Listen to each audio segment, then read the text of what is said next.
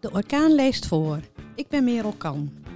Vaaroverlast vragen VVD van Bart Baten.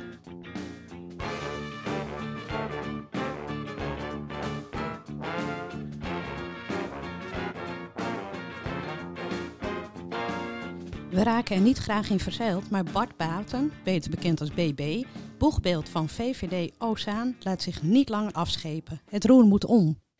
Het dorp achter en onder de ophaalbrug zucht al jaren onder vaaroverlast. En hoewel de raad alles probeert, vloeken als een bootwerker, schipperen, laveren, om het college richting rustige vaarwater te bewegen, missen zij de boot.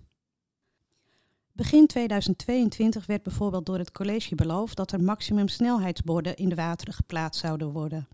Maar, hoewel zij dus bakzeil haalden, staat het als een paal boven water dat er geen borden verschenen. De vragen die BB en zijn bemanning stelden aan collegekapitein Marvin Polak verdwenen diep in de Roemersloot. Op 1 april, de dag dat mensen elkaar in de boot nemen, start het vaarseizoen. Kapitein Polak heeft beloofd om het dorp voor die tijd te informeren over de nautische regels en de bijbehorende straffen. Kielhalen bijvoorbeeld.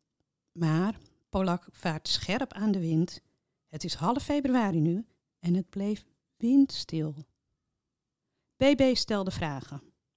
We hebben nog geen informatie gezien, nog een terugkoppeling vanuit het college hierover gekregen, stelt hij. Het college lijkt dus de boot af te houden. Wij volgen de beantwoording als de beste stuurlui.